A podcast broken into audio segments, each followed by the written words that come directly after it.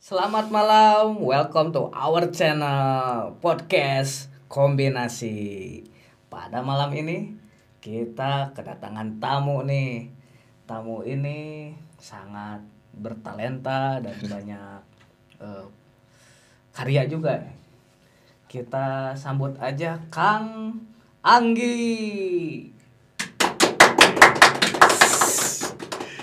Kang Anggi ini eh, salah satu apa ya?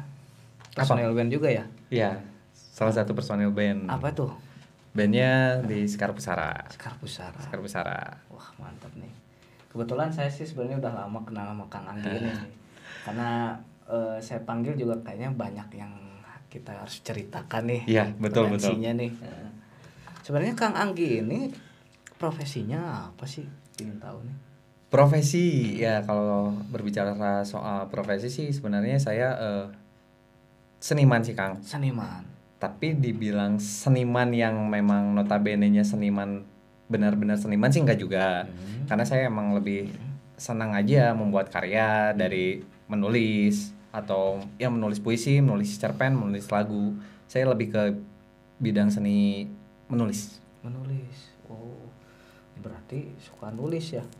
Yep. Nulis cerpen. kayak cerpen, gitu. novel. Ah, novel enggak sih. Karena awal menulis saya lebih tertarik ke cerpen awalnya. Oh.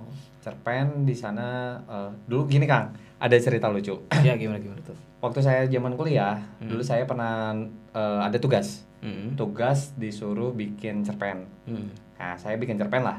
Hmm. Saya kumpulkan ke dosen. Hmm. Nah, dosennya itu nggak percaya kalau itu tulisan saya. Oh. Saya dipanggil, "Eh, Anggi sini.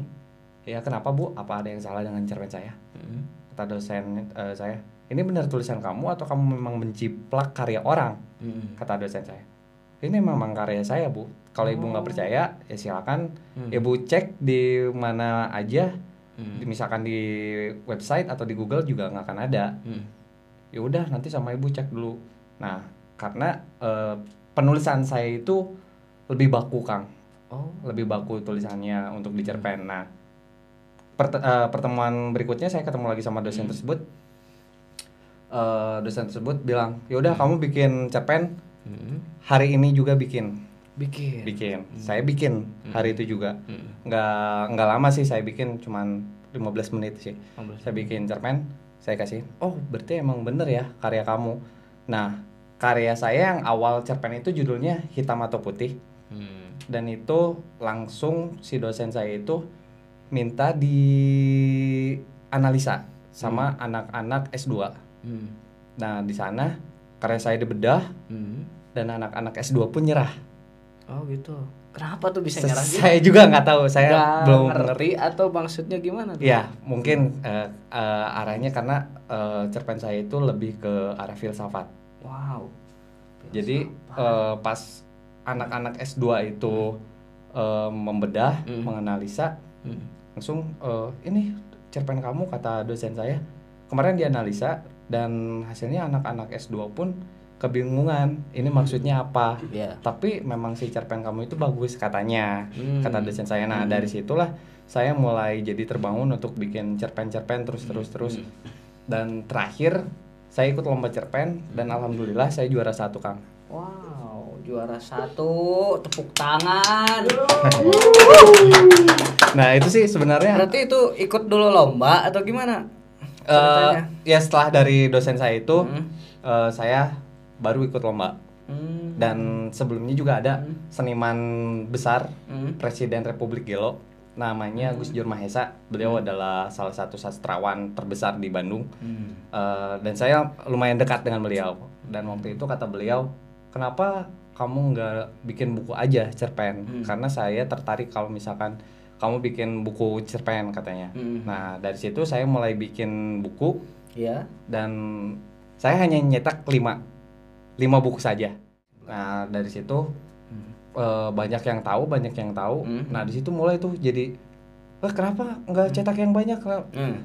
Eh, waktu itu pesanan itu udah sampai hampir 200-an sih Uh. itu hanya di satu ruang lingkup aja Hmm. dan dosen saya pun udah bilang yaudah kamu cetak aja seribu katanya untuk awalan kenapa enggak saya dari situ mulai eh, berpikir lagi emang nggak tahu ya eh, apa namanya kalau saya itu sekali udah Mm. udah Mm. maksudnya eh, ada kepuasan tersendiri jadi saya nggak ada targetan untuk ke orang-orang harus, harus- banyak hmm, harus iya, menjual nggak Hmm. karena saya bukan target untuk menjual kalau karya itu Mm. tapi saya memang ingin apa ya mencurahkan mencurahkan isi. mengekspresikan diri gitu Nah, isi. lewat tulisan ya udah nah dari situ desain saya juga banyak yang bilang eh sayang kenapa kamu nggak bikin cerpen lagi aja Mm-mm. nah setelah dari cerpen saya sudah mulai agak jauh dari sastra waktu itu Mm. dan udah mulai jenuh juga kalau misalkan menulis cerita pasti eh, arahnya atau pembahasannya ke situ-situ aja karena saya butuh refresh juga kan Ya. dari situ saya baru mulai eh, suka puisi nulis-nulis Oh, puisi iya. dan alhamdulillah Mm. puisi saya pun pernah dibedah Hmm. sama seni eh, bukan seniman sama sastrawan Sastrawan. sastrawan dibedah katanya sih eh, kayak Sutarji Oh. karyanya kayak Sutarji iya, iya, jadi iya. lebih ke bukan kayak sejenis Hairil Anwar. oh Hairil Anwar lebih ke cinta sih Mm. lebih ke cinta kalau Wester Rendra lebih ke dia secara langsung Mm. eh secara langsung kalau saya ini Hmm. eh, kalau Rendra kan sarkas ya Iya. kalau saya lebih ke satir Wah, itu salah satu jenis-jenis puisi, Puisi, mungkin ya. Oh iya. Saya juga banyak kenal sih sebenarnya seperti Kang Gus Dur. ya Gus Dur Mahesa Nah, Gus Dur Maesa juga saya kebetulan kenal. Tapi emang karena banyak perkenalannya tuh di bidang sejarah sih ya. oh iya. Kayak Aci Prosidi, iya terus Kang Didin Tulus Hmm. yang suka bikin. Terus yang di Cimahi ada salah satunya itu Kang Edi Koben. Edi Koben Nah, itu juga mungkin kenal. Ya, saya juga banyak kenal dan mengapresiasikan ininya juga sih hasil karyanya juga dia gitu. Emang orang penulis tuh dia tuh ngomongnya tuh bukan berasal dari verbal ya, Iya, tapi betul. mencurahkan dalam tulisan. iya Nah, itu yang keren lah buat saya gitu. Ya salah satunya Kang Anggi ini dia bisa bikin buku ini. iya Buku apa ini, Kang? ini judulnya lingkar sih Kang Lingkar Antologi puisi. Antologi puisi. Berarti antologi itu Eh, perkumpulan kumpulan puisi puisi. Puisi ya. Iya. Lingkar. Apa namanya judulnya Lingkar nih? lingkar itu lebih ke ya filosofi kehidupan sih Kang karena setiap hidup itu akan berotasi dan akan terus berputar Oh, iya. kita berawal dari hidup bukan mati ya Mhm. kita berawal dari hidup lalu mati lalu hidup kembali Oh, lebih ke kayak sirkulasi. lah. sirkulasi Oh, jadi dari yang ah, ya hidup langsung mati. Mati. Gitu ya, sirkulasi hidup lah. iya sirkulasi kehidupan. Lingkar ya. Pantesan di sini ada gambarnya kayak jam ya.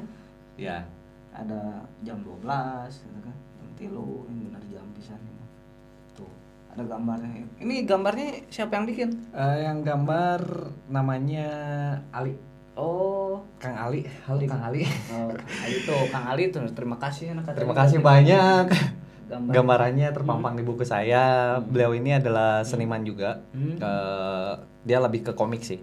Hmm. dulu saya punya proyekan juga saya yang nulis ceritanya. Beliau yang bikin komiknya. Dan komiknya pernah keluar namanya Radik Suar. Cerita fantasi sih. Tapi ini ada tulisan kecilnya. Kala manusia membutuhkan kunci kehidupan Iya. sesungguhnya. Membutuhkan kunci sesungguhnya ada di dalam buku ini gitu. Mantap nih saya sih sebenarnya udah sekilas udah banyak membaca juga. Hmm. kebetulan saya juga eh, dulu pemesan pertama mungkin ya. betul kan dari ini adalah pembeli pertama saya buku saya. Jadi gini loh saya tuh saya tuh paling apa ya mengapresiasikan seseorang kalau udah bikin sesuatu karya. Ibarat gini yang Kang Anggi dia bilang Kang dari aku udah bikin puisi bisi bikin buku puisi. Mana buku nasok Hmm. langsung. Saya butuh pisan saya pingin Iya benar. Karena Kang Dery ini salah satu orang yang sangat mengapresiasi baik seniman, budia- budayawan atau sastrawan. Ah, biasa aja sih. Selalu. Karena karena gini Kang. Hmm. banyak orang yang mereka mensupport Hmm. seseorang misalkan dia penulis tapi tidak membeli buku. Nah, tapi meminta. Mm-mm. Nah Kang Dery ini adalah salah satu orang yang benar-benar mengapresiasi karya seseorang. Sebenarnya karya itu tidak harus untuk dibeli dengan nominal ya. Iya, betul. Tidak harus dibeli dengan nominal, tapi ada apresiasi kepada seorang penulis.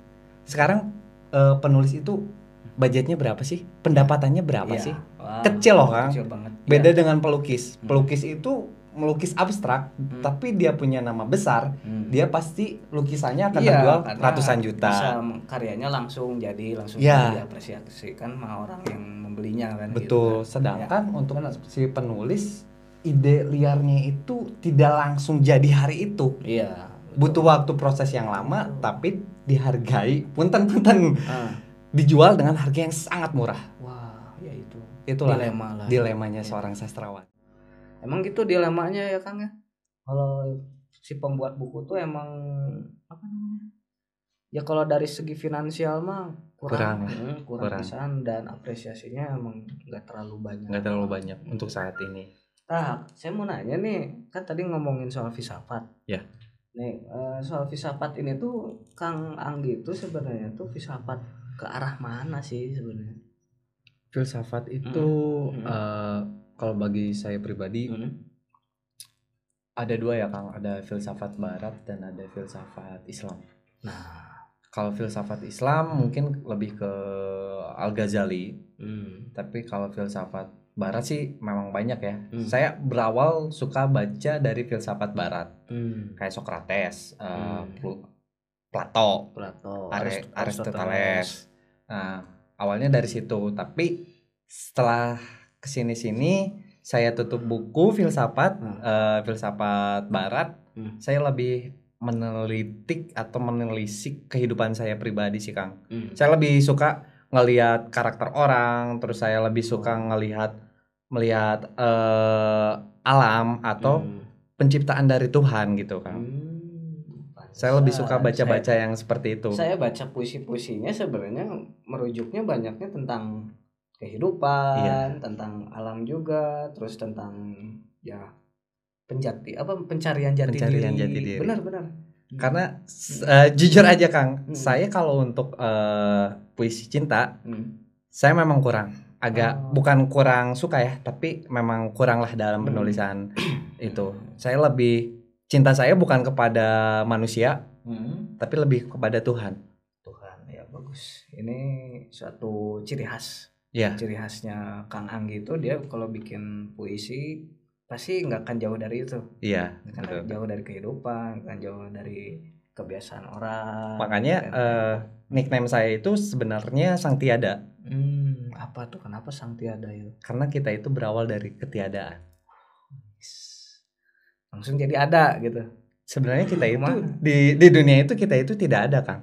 Hmm. sebetulnya kita ini hanya sebagai apa ya sebagai alat alat yang sedang berjalan saat ini Hmm. yang memang harus melalui proses kehidupan agar nanti kelak kita benar-benar hidup baru itu kita ada Hmm. Sebenarnya ini kata-kata filsuf sih kayak gini. Heeh. Emang terlalu dalam sih. Iya, tapi karena kalau dikaji ulang emang benar sih. Emang benar. Ya itu kan seperti arti kiasan lah. iya kiasan Kiasan bahwa eh, kehidupan tuh emang nggak ada gitu. Tapi ada gitu. tapi ada gitu. Jika goibnya. Ya, Goib kan nggak ada, tapi Eh, ada. paradoks sih sebetulnya Hmm. yaitu gimana orang yang menilai aja sih Ah. kalau saya Masih paradoks. Sebenarnya sih kalau saya dibilang di apa cinta eh, dalam suatu karya tulisan itu sangat kurang, hmm. Mm-mm, gitu. Jadi saya mah lebih ke menikmati gitu. ya ya ya Jadi menikmati buku-buku yang seperti ini gitu ya. Terus saya juga membaca berulang kali bahkan ya. Sebenarnya tengah arti kan asli. Jadi kalau baca se- seliwat ya, misalnya jika ini tah keadilan, pada cuman sedikit hukum dalam dunia terlarang gila berubah makna waras menyimpang problema keadilan tiada. Nah ini teh sekali aja baca, nggak akan ngerti. Saya mah harus 5 10 kali baru wow maksudnya ke sini.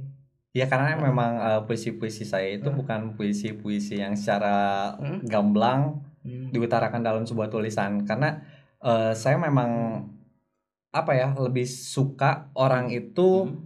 liar pemikirannya jadi dia bisa mengimajinasikan pikirannya Hmm. lebih jauh lagi tidak hanya berkutat pada sebuah tulisan itu Kang Hmm. karena ada juga mungkin ya beberapa tulisan atau beberapa puisi yang Hmm. memang langsung tertuju pada satu tujuan gitu kalau saya memang enggak biarlah orang-orang yang membaca itu yang menilai arahnya itu ke mana eh, sesuai dengan eh, kehidupan yang sedang dialaminya gitu Kang Hmm.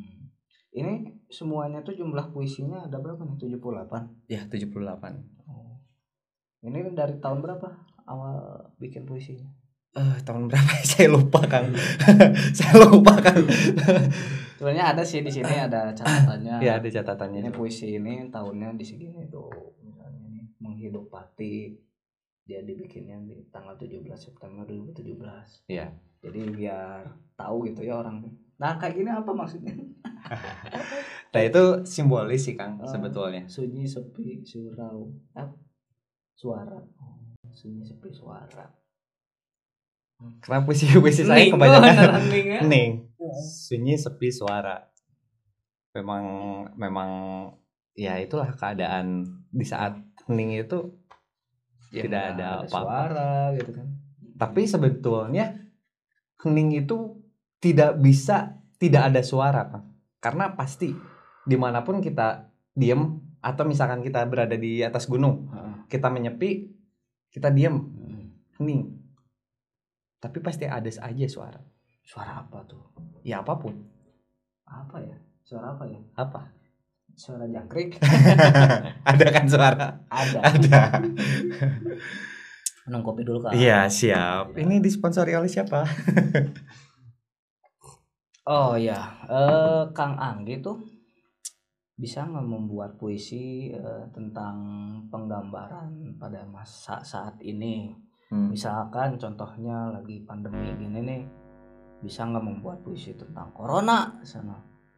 Hmm. Itu atau eh, puisi tentang COVID-19 sebetulnya bisa gitu. Bisa nggak? mungkin bisa aja sih Mm-mm. tapi eh, tidak akan bisa apa ya Mm. lebih lebih maksudnya gini Kang karena untuk menulis sebuah puisi itu tidak bisa langsung jadi gitu Oh iya, ada ininya ya. Apa ya ibaratnya? Gimana mood juga ya? kalau saya sih Gimana? lebih ke eh, ngobrol dengan diri sendiri dulu Kang saya butuh benar-benar waktu yang memang sedang bergulat dalam pikiran saya atau gejolak dalam hati saya baru saya bisa bikin Hmm. gitu kalau misalkan secara langsung bisa aja bisa aja Hmm. Tapi katanya puisi-puisi ini juga banyak menjadikan lagu ya. ya ada beberapa lah Salah satunya apa nih? aku bukan mesin Bukan mesin. itu saat demo sih Oh gitu, keren eh. Mana sih dia? paling belakang kan Oh iya. spesial itu karena Kenapa? menyambut Mayday Oh. Kok bikin tentang aku bukan mesin nih puisinya? Kenapa? Karena eh, saat itu saya sedang berada di posisi sebagai seorang buruh Hmm. jadi ya saya ingin apa ya ingin protes lah istilahnya protes tapi dalam sebuah tulisan tidak langsung ke lapangan gitu Mm-mm. Ya, saya juga kebetulan kenal sama eh, profesor, Hmm. malah guru besar dia. Eh, profesor Nina Lubis. Dia juga emang bilang kalau untuk penulisan seperti ini nggak bisa jadi diukur dalam materi Hmm. untuk zaman sekarang. Karena kalau soal penulisan mah kalau kata saya mah lebih ke karya mahakarya aja. Iya, mahakarya. ibarat kayak bikin lagu lah gitu. Jadi emang apa ya udah jadi karya tersendiri lah gitu. Kalau kalau ya tulisan Ah. ya tulisan. Jadi, Tapi sebenarnya untuk saat ini sih eh, orang-orang lebih mudah ya. Kalau dulu kan memang eh, wadahnya itu ke buku ya. hmm, Kalau sekarang kan di eh, internet juga udah bisa kita Iya. bikin Itu lebih bikin mudah malah. ini buku lingkar ini di PDF-in misalnya gitu Eh, enggak sih, Eh, belum belum ke ebook enggak. Ke belum ebook nggak? belum. Tapi Oh. rencana saya itu ya di sini kisi-kisi aja sih ya. Ya. Sekalian eh, rencana saya emang mau bikin eh, buku antologi puisi lagi, tapi ya insya Allah nanti ada di ebooknya juga ada sih. nah nanti usahain di e-booknya juga ada Heeh. soalnya kan minat baca orang tuh jarang pakai buku mah nih Hmm, iya Kebanyakan memang. HP lagi HP lagi ya minimal di HP aya puisina Iya, iya. gitu kan Tapi ya untuk untuk di ebook sendiri sih pasti banyak orang yang akan mendownload secara gratis sih, Nah, Kang. itu. jadi banyak mengcopyright lah Nah, itu dia. Kadang juga gini, Hmm. eh, ada beberapa penulis yang pernah saya lihat. Hmm. Dia itu plagiarisme atau dia memplagiat karya seseorang Hmm, juga. Dia hmm. tulis di Facebook, Hmm, saya hmm. pernah pernah lihat tulis di Facebook dan itu viral. Iya. Dan ternyata tulisannya itu bukan tulisan dia, tapi dia mengaku-ngaku bahwa itu adalah tulisan dia dan Nah, itu yang paling jadi bahaya juga bahaya. ya jadi diakui sama orang lain nantinya Nah, gitu. Iya. Eh, kalau misalnya ini eh ini kan bukunya emang tentang kes ke, apa Kehidupan. kehidupan ya. Kalau tentang sejarah gitu pernah bikin nggak? Sejarah Atau tentang apalah gitu. kalau Selain sejarah dari kehidupan gitu. Saya kebanyakannya Hmm. sih kehidupan sama kematian sih, Kang. Wah, Lebih ke eh, mengingat eh, kepada manusia itu Hmm. tujuan hidup kita itu apa sih Iya betul. selain mati? Hmm, hmm. Karena ya kita hidup itu untuk mati sebetulnya bukan untuk mendapatkan ya mungkin kalau misalkan kita memiliki eh, misalkan misalkan nih kita Hmm. punya mobil kita punya rumah itu sih hanya bonus aja dan itu hanyalah titipan Hmm. Yang akan membawa kita nanti mati itu ya amal kebaikan kita Hmm. Tapi katanya sana si antologi puisi apa puisi ini tuh ada perkumpulannya. ya? Ya, oh ya dulu saya punya komunitas namanya kopi sastra juga kang apa tuh? kopi sastra itu jadi Oh, eh, kenapa bawa nama kopi? karena orang-orang di situ adalah orang-orang yang ngopi. seneng ngopi Oh. gitu ngopi sambil kita bertukar pikiran sambil membedah puisi Hmm. Ya di situlah Itu suka ngumpul di mana, Kang? kalau dulu sih kita di lapang kartini Cimahi Oh, iya. lapang kartini Cimahi kita bikin di sana Hmm. dan ini juga ada hal menarik nih kang Apa? Eh, jadi dulu gini Hmm. saya itu kan berangkat dari dunia teatrikal ya sebetulnya sebelum saya nulis itu Ini saya di, puisi iya, sekarang teatrikal. Terus main band. Kamu teh dirawu we semuanya tuh. bukan di Rawu sih kang Eh, karena apa? Tapi nggak apa-apa, Kang. Kalau untuk berkarya itu nggak ada batasnya. Iya betul karena saya emang orangnya seneng berkarya sih Iya. itu aja sih Hmm. nah dulu eh, waktu di perkumpulan di kopi sastra itu saya bikin teatrikal Hmm. di teatrikal jalanan Hmm. teatrikal jalanan Iya. jadi langsung show up Hmm. eh, di depan orang umum Hmm. di lapangan kartini Hmm. nah saya show up dengan make up yang serem-serem tuh Hmm. semua teman-teman juga Hmm. Ya saya deklamasi lah sama teman-teman semua Hmm. tentara datang Oh, lu ada Ngapain? acara apa ini Oh. ngapain di sini Udah minta izin dulu belum? itu Tuh. itu dia Apa sih sebenarnya izin dulu? Iya betul. Hmm. Tapi sebetulnya sih kalau bagi saya pribadi Hmm. itu ranah sebetulnya hak masyarakat kan.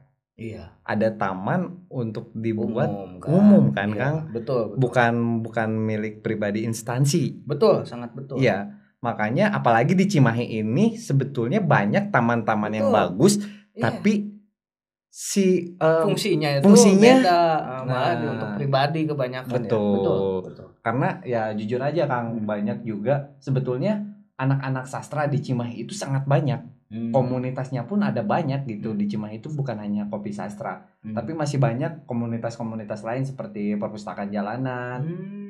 Seperti ngampar buku. Ngampar buku teman saya. Ya. Telan Sitono. Ya di sana itu sebetulnya banyak kang. Ya cuman ya karena eh, balik lagi kita itu tidak punya tempat yang bisa mewa- mewadahi eh, seniman sastrawan yang Hmm. memang harus eh, apa ya bisa show up di situ betul, gitu. betul, betul. pemerintah tuh harus ada andil juga di situ. Iya. Karena pemerintah tuh sebagai pelayan masyarakat betul harusnya memberi sarana Iya, harusnya itu. harusnya ya. harusnya karena setahu saya eh, di pemerintah kota Cimahi itu ada namanya tuh DKC Iya, iya, iya. Dewan Kesenian Dewan Cimahi. Kesenian Cimahi. Nah, nanti kalau ininya bisa tuh nanti ngobrolin soal idenya bisa bikin suatu acara tentang sastra ini Sastra. puisi kayak atau cerpen atau segala macam itu bisa sebenarnya. Baik seniman baik sastrawan mereka bisa mengapresiasi di taman atau di depan orang banyak itu kan sama dengan mengedukasi iya masyarakat betul, biar mereka tertarik. Betul. Gitu. Karena sekarang gimana orang mau senang baca gimana mau orang senang eh, seni tapi dari tempatnya sendiri kita tidak ada Ih, wadahnya. saya jadi pengen nyeritain yang itu tuh kang ada perpustakaan yang kota Cimahi oh iya iya. itu gimana tuh? Aduh. Pernah ke sana tapi? Pernah saya pernah ke sana. Saya mau ke sana tuh keburu tutup. Iya karena sepi sih kang sedih padahal ada kota Cimahi itu ada ya perpustakaan. ada. karena orang-orang zaman sekarang lebih senangnya ngopi Iya. dibanding baca. Tapi ngopi juga kebanyakan ke tempat kedai eh, buka HP main iya game sama aja dong kayak di rumah gitu kan eh, tapi emang ban- banyak sih sekarang konsep-konsep kedai yang dia juga nyiapin buku Buku. untuk baca Nah itu juga bagus sih bagus, sebenarnya bagus. Eh, jadi si kedai itu mengajak orang-orang untuk senang baca juga Iya, sebetulnya. betul, betul.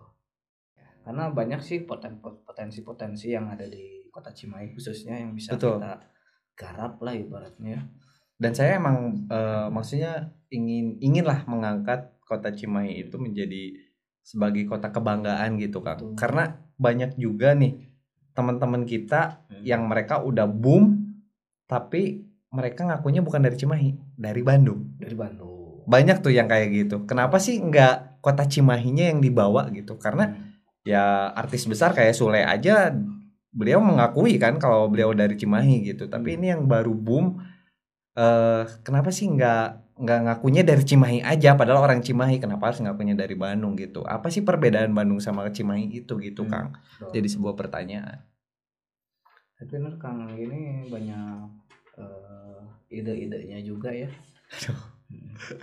tapi nanti kalau misalnya mau pesan buku ini Kang Hmm, ke mana nih boleh bisa cek Instagram saya di Mr. Gie Oh, nah langsung ke sana Nanti ya, ada aja di sini ada Mr. Gi Mr. Gie Nah, kalau mau misalnya mau mesen bukunya, karya-karyanya Kang Andi ada di sini. iya ada di sana Konsepnya sih kom- kombinasi ini sebenarnya banyak Kang. oh Jadi banyak pisan. Jadi kita sebenarnya ada podcast. podcast Ya seperti ini kan. Nah, kebetulan di podcast ini banyak programnya juga. Gitu. Kita juga eh, welcome lah sama Kang Anggi yang ingin apa ya berkolaborasi, ingin bekerja sama dalam satu konten yang ada di kombinasi ini. Gitu. Kebetulan di podcast kombinasi ini tuh eh, kita akan membuat Kang Anggi itu menjadi salah satu host juga. Wis, luar biasa. saya langsung ditarik jadi host. Iya. menggantikan saya lah karena saya mah orangnya kia gitu kan Aduh, punten Kang Dery. Ah, apa-apa. diganti. malah saya mah seneng gitu ada yang masuk deh kalau saya mah orangnya jujur harus ada teman wae gitu Hmm. jadi biar asik Temen hidup gimana Kang? yang saya cari Lagi nyari. terima kasih juga ke semuanya ya Aduh, hatur nuhun Anggi, pisan, ya, Kang Dery juga. Bro kombinasi tim semua. kombinasi mungkin di apa acara podcast ini saya mungkin ini episode terakhir ya. Aduh, jadi sedih saya. Ya, sebenarnya mah ada di belakangnya Oh, ada, ada. Masih ada orangnya ya. kita tutup aja hari ini bedah buku Kang Anggi eh, sama tadi penyerahan langsung host hostnya Iya. hostnya kombinasi podcastnya terima kasih untuk semuanya wassalamualaikum warahmatullahi wabarakatuh